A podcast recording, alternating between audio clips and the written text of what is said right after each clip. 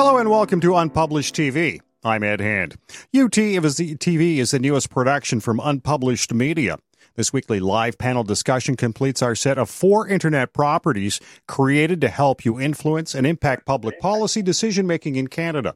They're unpublishedottawa.com, the Unpublished Cafe podcast, which I also host, and unpublished.vote. Now, each week we'll introduce a new topic through the Unpublished Cafe podcast and unpublished.vote, where you will find the podcast and background information from a variety of sources to help further inform before you cast your vote and email your MP to tell them why you think what you do.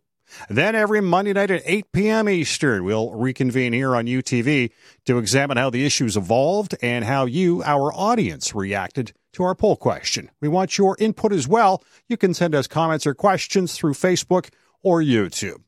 Now, has there been an industry more impacted by the COVID pandemic than the airline industry? Tens of thousands of jobs slashed as Canadians stayed home instead of traveling.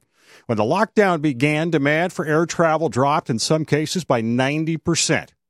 Now, slowly the industry is moving forward but it will look different to anyone who hasn't been in an airport in the last few months. Only staff and passengers are allowed inside now. Distancing measures are in place, as are temperature checks and face masks. Our unpublished vote question was Would you feel comfortable taking a flight in Canada right now? And joining us to talk about that uh, are three guests uh, Professor Karl Moore is an expert on the airline industry and uh, associate professor at the Desautels Faculty of Management at McGill University. Gabor Lukacs is the president and founder of Air Passenger Rights, and Anthony, Anthony Norejko is the president and CEO of the Canadian Business Aviation Association. And I thank all three of you for uh, joining us. I'll just uh, tell you our numbers about uh, our question, which was Do you feel comfortable flying in Canada today? And 67.9% said no, just over 31% said yes. And Gabor, we'll start with you first. Does that surprise you or no? It doesn't surprise me at all. There was actually a survey by Leger that found that 72% of Canadians are not comfortable overall. Um, so, actually, probably uh, it's a very low number compared to what was measured just a couple of days ago. Karl, uh, are, are you surprised by those numbers? No, not really. Um, I flew last week, and so I had a personal experience maybe I can share with you later on. Mm-hmm. It was really relatively empty Montreal and Toronto airports. Uh, I grew up in Toronto, lived in Montreal now for 20 years. Um, they were not quite ghost towns, but not far from it. So absolutely numbers are down. But on the other hand, I've uh, read reports of people being jammed together and the middle seat being sold. I watched something on the Wall Street Journal where one of their reporters went from London to Madrid and absolutely chock a block plane so I'm not surprised that Canadians would be concerned given what we've gone through in the last couple of months of lockdown. What about you, Anthony? You're in the industry. Are you surprised that uh, more than two thirds feel that way? Well, look, I think everything that we've become accustomed to with commercial aviation has changed from the airport experience, the check-in procedure, the airlines, the waiting, the boarding, et cetera. And, you know, from our perspective from business aviation, when we think about our primary mission is safe, reliable and efficient transportation. When you think of safety now, you get the ability to control who you're sitting with, which is an obvious uh, concern on the commercial flights. In terms of reliability, think to what our nation's carriers have had to, uh, what actions they've undertaken to limit service into more rural areas of the country. Last, efficiency. You've got now the choice with the tool that you select to effectively price the solution that you need. So the time cost benefit returns that often our sector looks at uh, or even just a traveling public, as costs go up because the airlines need to cover these these increased costs, it's going to be passed on. So it's certainly not a surprise, but I think there is there is a path, and I'm, I'm looking forward to the discussion about the way forward, what we can do to responsibly travel again. Well, you've uh, written a letter to the Minister of Transport and, and calling on the business aviation industry to lead the economic recovery. How how do you see that happening? Well, I think if you look at, you know, a favorite expression of mine is you can lead, you can follow, or you can get out of the way. And I think primarily uh, the, the, the issue to contend with first is our provincial and federal leaders need to come together to understand that we can't travel about in our own country. We talked about controlling the spread.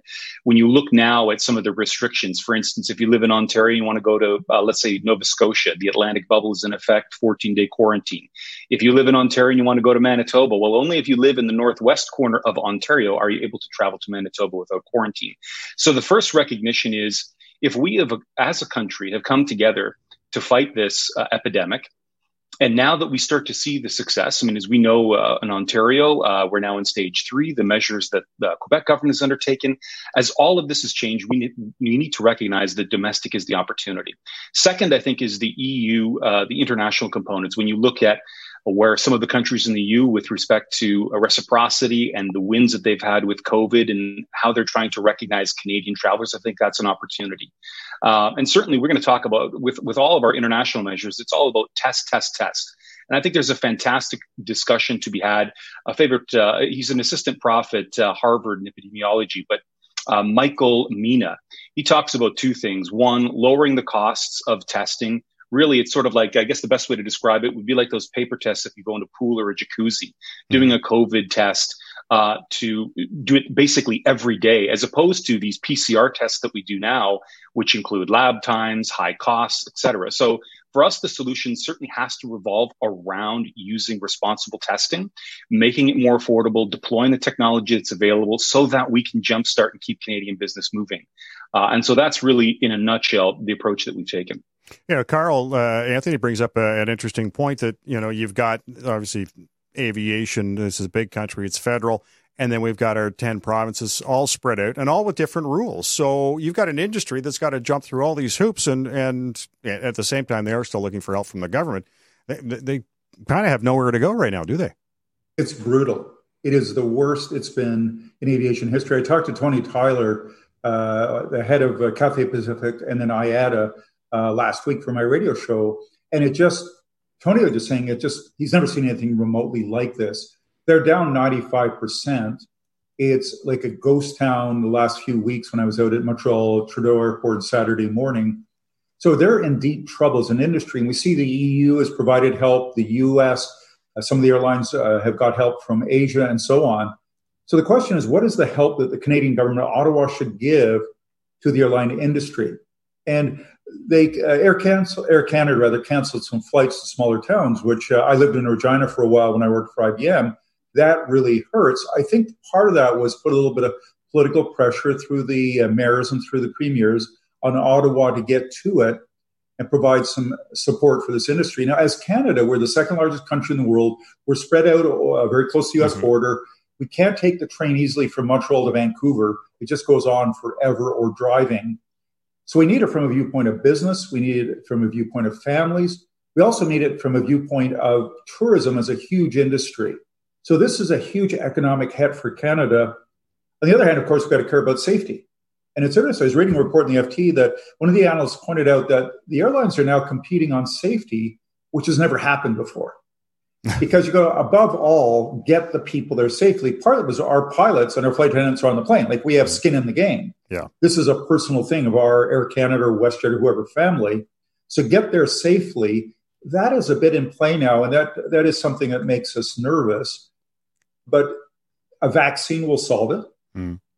A business jets are great if you can afford that sort of thing. Um, and it's how do we get to that where the economics would work out a bit not to be profitable, but merely to survive and safety. There's enormous tension between those two right now, I feel. You know, we've got a question coming in on Facebook Live, and uh, is there a potential for Canadian carriers to merge here? What do you think, Karl? No, no, not the bigger play. Like we only have two Air three. Canada and yeah. WestJet, Porter, mm-hmm. which is pretty small and flies Q400s out of Toronto Island Airport essentially. So it's really if you if they merge, it's called a monopoly largely, and that will not work in Canada. Now we have U.S. airlines flying when they're allowed into Canada. We have BA coming over, Lufthansa, which is part of United, you know, a, a partner of Air Canada. But we can't have just one airline of any substantial size. We need competition in this country. Uh, remember when Air Canada, I don't know if you're old enough to remember this, was Air Canada combined with Canadian. Yep. And that caused that. some real problems. Mm-hmm. Um, we need at least two strong competitors albeit we do have some competitors flying into the country. So I think them combining is a really dumb idea. What yeah. about Air Transat? Hmm. You didn't what? mention Air Transat when the issue with merger with Air Canada. Well, Air I would assume they'll be part of Air Canada, but in one ways, I think you're agreeing with me, oddly enough, Gabor, that it just makes it worse when those two combine. certainly, I, I have misgivings even about that merger, and I think the European regulator also not happy with it. Although it seems that currently Air Canada is trying to look for an excuse not to go through with the merger because it will not necessarily be economic for them now. Well, well, the the M and A. That why would you do that merger? The underlying reasons have certainly evolved, to put it kindly. Mm. And does it make sense anymore? Is a question that we have on the table. I think, but the airline industry is just so important to this country. We can't have a monopoly. And again, remember, Air Canada was a long time ago owned by the government again, some people said, why don't why doesn't the government take it over? You go again, a dumb idea because government's great at some things, business is good at others. Yeah. But government running a business doesn't seem to work well. We learned that under Margaret Thatcher and various other people over over the time. They're great at different things. Let them do the thing they're good at. But what about the German model? We have seen that Angela Merkel, who is far from being a socialist or communist, still uh, agreed to Germany taking a minority position in Lufthansa in exchange for a bailout. Well, a minority position is different than being owned by the government. Like Air Canada was a crown corporation way back when. So something our BA was owned by the government, and so there's things when they used to be part of the government. So some people have suggested that some kind of ownership position is a possibility, and I think limiting executive salaries, not doing uh, stock buybacks, uh, servicing small uh, cities are some things I think the government should press Air Canada and WestJet on. But don't you think that the government has uh, effectively decided not to force airlines to provide passengers with refunds as a way of providing an implicit payout at uh, the public expense? Now, Ed, if I can answer Gabor directly. Sure. sure. So one is bailout is an emotional word. Gabor, you're an emotional guy, but that's a word which is uh, it's different. Well, it's different than economic help is less emotional than bailout, but we'll leave that there. Um, okay and I agree that it's it's partly the airlines in such deep, profound trouble to refund just gets us deeper in the hole. And in some cases, we say, let's give them a couple years and they can travel again. But yet, I have an elderly person who's not going to travel in a couple years. So some of those cases are ones which I think they have more uh, of a leg to stand on, and Air Canada, WestJet should help them.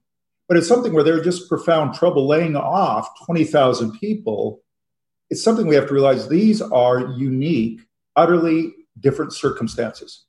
So, yeah. Karl, do you believe that just because I need food, I can go to my neighbor's house, take out something from their fridge and have it, or take their car? I mean, it, don't you feel that? I hear someone in the actually... kitchen.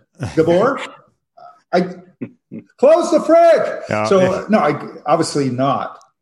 But it's uh, so, there's a tension there, but I think that they're in such deep trouble that there's wiggle room within the act to allow the government to allow that there. But on the other hand, I agree that there's some cases where rule flow doesn't matter. Do you think rule of law doesn't matter? And do you think even even if we so there's one part which is the question of rule of law. The law is it's a provincial law, federal law has always been that if you don't provide a service, you have to pay it back. That has been for the past 16 years of jurisprudence. It's set out in Ontario Consumer Protection Act, Quebec Consumer Protection Act. In fact, the Quebec Legis- uh, Legislative Assembly passed a motion calling on the federal government to simply respect Quebec's laws in dealing with this matter. Now, do you think that those things we should just say because those are special times, the laws don't matter, and large corporations they're too big to to to fall? That's question number one. Question number two is with this kind of attitude, do you think anybody is going to buy tickets when things are recovering, which I hope eventually they will recover, mm. given that there are other airlines which are providing refunds, such as South of the Border or the European airlines to some degree? How, how is it actually helping the, the, the industry? I'm quite struggling to see that from a purely industrial perspective. Forget about passengers, just the airline's own self interest if you treat consumers this way, if the first thing that people think when they say Air Canada is, oh, that's the company that stole the passengers' money, who is going to buy tickets? I think, I think it's Anthony also has important. a comment. Well, I was just going to add that, you know, it's important to recognize, of course, that sh- sure, we are talking about the commercial airline challenges, but if you think of the air industry, Karl, you've mentioned the importance of aviation and its and its tie to travel and tourism, but think broadly about the entire industry. So think first to the airports, think first to our uh, air traffic control agencies, our, um, you know, look at Bombardier now. The only thing they make is business aircraft, CAE, Pratt and Whitney, the, the number of companies and entities and Canadians that are supported across the breadth of the industry. So it's certainly important to think about how the average Canadian chooses to travel, which is by uh, commercial travel. Uh, but it's also important to recognize the devastation that uh, all of those ancillary players, those vital players, the role that they have, and that now with COVID, the impact that they're all undertaking. So it's it's quite dramatic. So it's it's true, Gabor. The the concerns of the flying uh, public need to be addressed, and, and and I think you you highlighted it the right way, which is to say it's a bit of a bailout of a different kind. Instead of paying taxpayer dollars, the the government is doing what they're doing. But I think it's important to recognize there's a whole other pile here that needs to be addressed for the health of the aviation industry in Canada and its importance that it plays uh, across the country. Okay, well, what so, needs so to be addressed, Anthony? Hang on for a second, or let's let's get back to Anthony here for a sec. What what does need needs to be addressed? Well, I think if you look at, let's say first, uh, NAV Canada. NAV Canada is planning. Uh, they're the air traffic control agency that looks after not only just Canadian airspace, but basically the, the, the bulk of the the north, the polar routes, and the Atlantic, getting across to Europe. And there are proposed fee increases that are being planned both for domestic and for um, uh, Atlantic travel. Now they're trying to do a, a fair job, if you will, of uh, uh, spreading this out over five years, but it's an additional burden placed on the airlines. These are costs that will be passed on to the commercial traveler, like everything else that will come when commercial does everything your baggage fees, your meals, all that's going to go up to account for the cost they've incurred. Uh, airports, I mean, look at the GTAA. Uh, they're laying off 500 people. Traffic, when it's, it's, it's ludicrous to hear that traffic at an airport has fallen, say 92, 95%. I mean, it's, you, you, you can't imagine. I mean, a, a room mm-hmm. of 100 people, 95 of them walk out that's what's left. I mean, sometimes you got to you got to put it in that perspective, but uh, there is some devastation out there, and we're not done. And, and certainly, the, the conversation centers often around AC and WestJet, uh, but there is a whole industry out there uh, of people that are hurting right now, and uh, we are not done.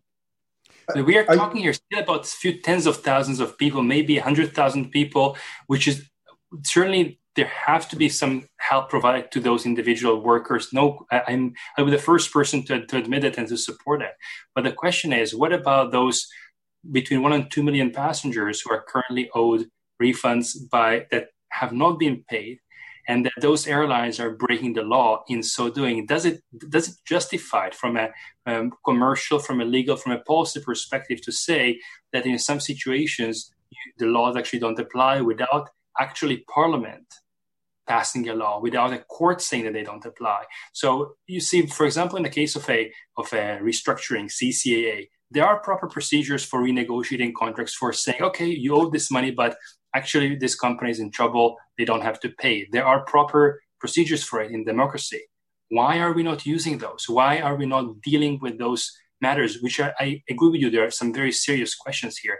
But why are we not doing them with the proper procedures, with the proper channels? Karl? I'm not a lawyer, so I can't answer the legal side of that. Sure. But I think, see, to me, the bigger issue is what Anthony's been talking about is how do we get people safely back on planes? Because if they're on planes, they're flying, and Air Canada, WestJet, and Porter are starting to make money, maybe there'd be some uh, finances to help deal with your issue, Gabor. So I think the bigger thing is how do we get people comfortably on the planes? IATA and ICAO have talked to some leading medical experts at the Mayo Clinic, at the WHO, and so on. And there seems to be some sense of arguments that it's safe to be there because of the HEPA filters, because of the, the air, everybody wearing masks as they did on my flights last week. The interesting part is they're doing this in various parts of the world, so we're starting to get data. So in theory, it's safe, but it's interesting. We're starting to get lots of data where we can look at not uh, you and I are not competent, but they're competent people can look at it and say, how safe is it from a data viewpoint? And I think we've already been weeks into this where that's something which hopefully will come out soon and say, we've looked at the data and the risk is very small indeed. Now, if so, you're, so far, I'm sure you're aware of the MIT study that was published a couple of weeks ago. Yeah, what that concluded is that eliminating the physical distancing on board nearly doubles the risk of flying. It doesn't mean that that uh, necessarily you're going to die if you get COVID nineteen. I think that has been there's been some misunderstanding there. When you look at the risk of getting infected and dying as a result, it would still be a relatively low risk. So, but, Gabor, would you like to be no flights and all the aircraft, all the airlines bankrupt because they're paying off people? Like, is that what you're suggesting we adopt as a country? I'm I'm suggesting that the rest of the 97% of the economy, which are not airlines, should not be put at risk with possibly a second wave in order to ensure that airlines remain viable. I don't think that airlines would necessarily go bankrupt. Moreover, when you look at the actual infrastructure, mm-hmm. pilots are there, the crew are there, the aircrafts are there. They're not going to go, they're not going to disappear. So the people who may be hurting are shareholders primarily. They may be taking a haircut through some kind of CCAA process. And let's, you know, you're using big words. You're talking about bankruptcy, but in reality, what we could see is a restructuring process. And that I would I would actually be the first person to argue that it's actually necessary to protect the airlines. Currently, the airlines are locked into long-term leases that were signed on the basis of profit levels and, revenue levels from travel, which cannot be realized with the current level of travel and with an aircraft. So airlines are now locked in in contracts that are completely unrealistic. And a CCAA process would be one way where a judge could say, this contract is very nice, but it wasn't made now. It was made when you could fly aircraft 12, 14, 16 hours a day. So I'm ordering that this contract be modified as such, and the judge can approve it. That would be something, that would be a solution where, where actually the commercial players would take a reasonable amount of risk and, and consequences of the situation, not the traveling public who are not investors, not creditors, but average consumers. I think it's important. You know, you take a page from the first principles thinking, focus on what is right versus who is right. And I think this is mm-hmm. definitely part of a, a, conversation that needs to happen. But if you go to the base, what is the problem we're trying to solve here? The problem with COVID is that because we don't have a robust testing regime, I don't hear anybody talking about group testing on aircraft. In other words, mm. you you either you scan a whole aircraft and you say, okay, everybody provides their test upon landing. Let's say with international flights, you know, our, our U.S. counterparts trade with the U.S. is so critical. We're not talking about testing. We still have the ban in place. Uh, you think of when I mentioned that Michael Mina, the idea of low cost daily testing you know, only in the fringes are the those PCR tests. You know, the nasal mm-hmm. swabs that everybody's uh, you know everybody sees the images of. Those are expensive and, and and and take a long time to get a result. But you can do these paper tests. Uh, we can push that through. We can encourage, uh, uh, and this is why Ed, you made the reference to to why we've uh, brought the business aviation realm to the front. Is because we are smaller, we're more unique. We don't have people gathering at a mm-hmm. terminal. Let's say our, our fixed based operators. Most people can walk from their parked lot parked vehicle straight to the aircraft. When they come into the FBO, if they're going to go through, it's at a, at a new level because of not only just the requirements, but because of the desire for that business to, to, to be at the higher standard. So when you go to that first principle, we need to solve this question of testing. Right now, if we can do a simple daily test, we do away with what's, what's, what's the risk here? Right now, the risk is that we allow people to just travel around and we only test them after they feel symptoms. And so I think we need to push the government on the testing. And if they can't answer these questions effectively, this is why I even brought up what we said lead, follow, or get out of the way. Let's push them to encourage this, this new wave of testing because these will solve more the, the challenges that you're bringing up. If we can bring people a sense of comfort, they'll return to flying. But it's sort of, you know, one of the challenges is sort of take from the right right pocket, put it in the left pocket. It's it's it's an assessment, a question that needs to be answered certainly the, those Canadians that haven't got that service uh, completed, either the airline needs to extend uh, whatever terms of flexibility they can afford, or work with the government accordingly. But in the end, um, you know, every traveler is going to be unique, and, and either way, we if, if the ultimate end is the taxpayer funds the, the obligation to the airline, I don't know that that's ideal. So it's it's the nobody's winning I, in this situation. That's for sure. Have you looked at? I don't know how small uh, operations that are in your circle of work. I can tell you that when you look at Air Canada's finances, they used to owe at some point 2.6 billion with 8 to $10 billion of liquidity, of un- unrestricted liquidity. They had more than enough money to issue refunds to passengers. It's not a case of an airline on the brink of bankruptcy. There's simply no truth to those kind of claims with respect to Air Canada or Air Transat for that matter that they will go bankrupt. I very much agree with you that testing is important and actually in not only for airlines but everywhere, the entire mm-hmm. economy. Mm-hmm. You know, you shouldn't be entering a university, a school, a hospital, a library without first being tested. I we are turning on the same page. But even if there were testing tomorrow, there is another risk that you seem to just brush under the carpet, which is that passengers who book a flight and then the is canceled for whatever reason, don't seem to be getting back their hard-earned money. If you think that it's from left pocket, from, from right pocket, well, then perhaps your money, Anthony, would be way better in my pockets. You know, mm-hmm. uh, you know, if, if, if you think that's a valid argument, I don't think it's a valid argument. It's a very simple question that taking someone else's property doesn't belong to you is called theft. That's that's in a capitalism. We can have a socialist society. It would be a different society where we perhaps socialize goods, uh, have maybe a form of guaranteed income. That's a whole different debate for a different day. But as long as we all agree that we live in capitalism, and we all agree that private property is something that has to be respected, then money that for, provided for services not rendered have to be refunded. Why? Because the law. The airline cannot hold on to this as a and non-refundable cash advance, free of interest, mind okay, you. Okay, okay, Gabor. Gabor, we've been we've been on, on, on Air Canada for a while now, and uh, they they have no friends. They, we we know that they have a lot of uh, a lot of uh, issues, in particular dealing with the pandemic right now. But I want to ask you directly because Anthony brought it up. This is all about safety. What is it going to make you? What's going to make you feel safe to get on an airplane again? I would need to do two things. I would like to see that everybody who gets on the plane is tested. I'm very much in support of what Anthony is saying. It's a very good approach. And I would like to see financial guarantees that if for whatever reason the flight doesn't take off, then I get back my money. I would also add that I would want to have a safety uh, guarantee that if somebody else is tested positive and they don't get on the plane because they're tested positive, they get back their money because I don't want people to hide their illness currently the situation with refunds is dangerous not only financially but because it creates an incentive for people out of fear to maybe take a tylenol if they have fever to somehow avoid showing the symptoms. At this time the only viable solution would be slightest concerns here's your money back sir. Get better. We'll have to fly you tomorrow. Well we'll see if that happens. Now now karl um, when i look at uh, when I look at the the industry and it's hoping to bounce back, we hear about uh, a, a V-shaped recovery or U-shaped recovery. Which do you see right now? I think a U, quite a long U bottom, mm. because until we have a vaccine, I don't think people want to fly fly broadly. I, Anthony, I wish this testing you talk about existed. I don't think it does. Hopefully, it will someday, but I don't think it's out there now, uh, or it's too expensive because I'm flying to Reykjavik uh, next month, all being well. And I'm going to do a COVID 19 test in Montreal, fly down to Toronto, go to Reykjavik, and I'll have a test when I get to Reykjavik. So I'll just be extremely careful in those hours in between, and hopefully it won't be a problem. So I would wish uh, that I could know at the airport and they go, Karl, go to the hospital. You have COVID 19, which I would. And I would give it, well, I wouldn't give them a kiss because that'd be entirely inappropriate, but I'd like to hug them. If I if they could tell me you have the disease, go treat it, I'd go, ah, thank you so much.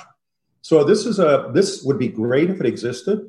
The virus, the vaccine when it exists. But I think in the meantime, I'm going to fly to Reykjavik because I've looked at what people experts say and I feel comfortable with it.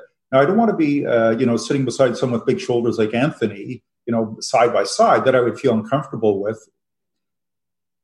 So I would, uh, but my son will probably come with me, so I'll sit beside him, so we can make sure that we're as a group in a bubble, in a bubble a bit. Yeah. Uh, if it was said the whole plane is sold out, you are going to be beside someone, I might not get on the plane, and I would believe I would get a refund or saying we'll give you a credit to fly sometime in the future. So that's maybe I'm just too risky. Maybe I'm not Canadian enough, but I'm willing to do some of those things. I did it last week and I felt comfortable doing that, but I realized that's not the average conservative, more conservative Canadian. And say levy. I have to you, say French in public, so I that's I that, that's fine. Now, you, you had mentioned uh, you had mentioned earlier when we were talking that you did do the flight from from Montreal to Toronto. Yeah, and I felt comfortable doing that. I read up on the research, talked to people at IATA, at WHO, some former students or senior people at both places, talked to them about it, uh, got their advice. Uh, so I felt comfortable that there was relatively small risk. So, so it, oh, sorry, Karl. Go ahead, Anthony. I was just going to, to to bring into the point. So there is the technology today, and the problem is like for for instance, in the Trump White House, they had this Abbott Labs test. Uh, Michael Mina published it. It was an op-ed in New York Times. It was July third. If, if, for those that are interested in finding it, the problem, the reason why it's not adopted yet is that the technology exists today. We can we can we can do this test. Uh, they're claiming uh, at least for a dollar, basically printed on some cardboard, and you can get it. Mm. The problem with the PCR is that what they're what they're accustomed to is having uh, uh, the ability, you know, the analytical accuracy to identify the virus in, in, in these samples. And so the PCR has been treated as the gold standard, that nasal swab. But what's interesting is if you take the approach of these tests can still determine whether or not you have viral load. And the, the, the, question is, it may not be accurate on day one, but if, if you take a regime where you're doing it multiple times, so like right now, if you haven't t- taken a COVID test, it's better to even say if you went every other day, or, uh, you know, I think of school kids or, or getting on an aircraft, take a test every single day. And if you are positive, well, stay home uh, call for the test, uh, you know, you know, isolate yourself. If you're still negative, perhaps even if in the alternative is if you've got a little bit of an accuracy error, maybe you don't catch it on day one, but you catch it on day two because the viral load is is enough in your body then to trigger. So I think that it's there. And that's what I'm saying is if we can push government and science, so like we're talking about with Health Canada and approving these things, if we can push them into those areas and saying that we all want the it's yes or it's no, and sometimes we can't live with shades of gray. And I think what we need to do is to understand that we can do something with shades of gray and we can still act. And we'll be better off if we follow that path than, well, let's just do a coin flip right now. Because Ed, to your question, it's difficult. Uh, you know, this VFR, visiting friends and relatives, is what, what typically Canadians do when they get on the aircraft. Sure, a portion of that is going to be business travel, and that's when businesses are going to move. This is where we've seen an uptick. But when you when you think of that VFR, that visiting friends and relatives, it's going to be difficult and it's going to take a while uh, and until we, we open up even domestically our provincial borders to fellow Canadians, this is going to be a challenge. Yeah, that it will. Uh, gentlemen, I want to thank you all for uh, joining us this evening for Unpublished TV as uh, we discussed getting the airlines uh, resuming again. It'll probably be a slow slog, but uh, looking to uh, get that moving forward. Karl Moore joining us. Uh, he's an expert on the airline industry, associate professor at the Desautels Faculty of Management at McGill University. Gabor Lukacs, he is the president and founder of Air Passenger Rights, and Anthony Norejko is the president and CEO of Canadian Business Aviation Association. And thank you for joining us on Unpublished TV. Coming up next Monday, the return to school for students in September. What could possibly go wrong? Thanks for listening and thanks for watching Unpublished TV. I'm Ed Hand.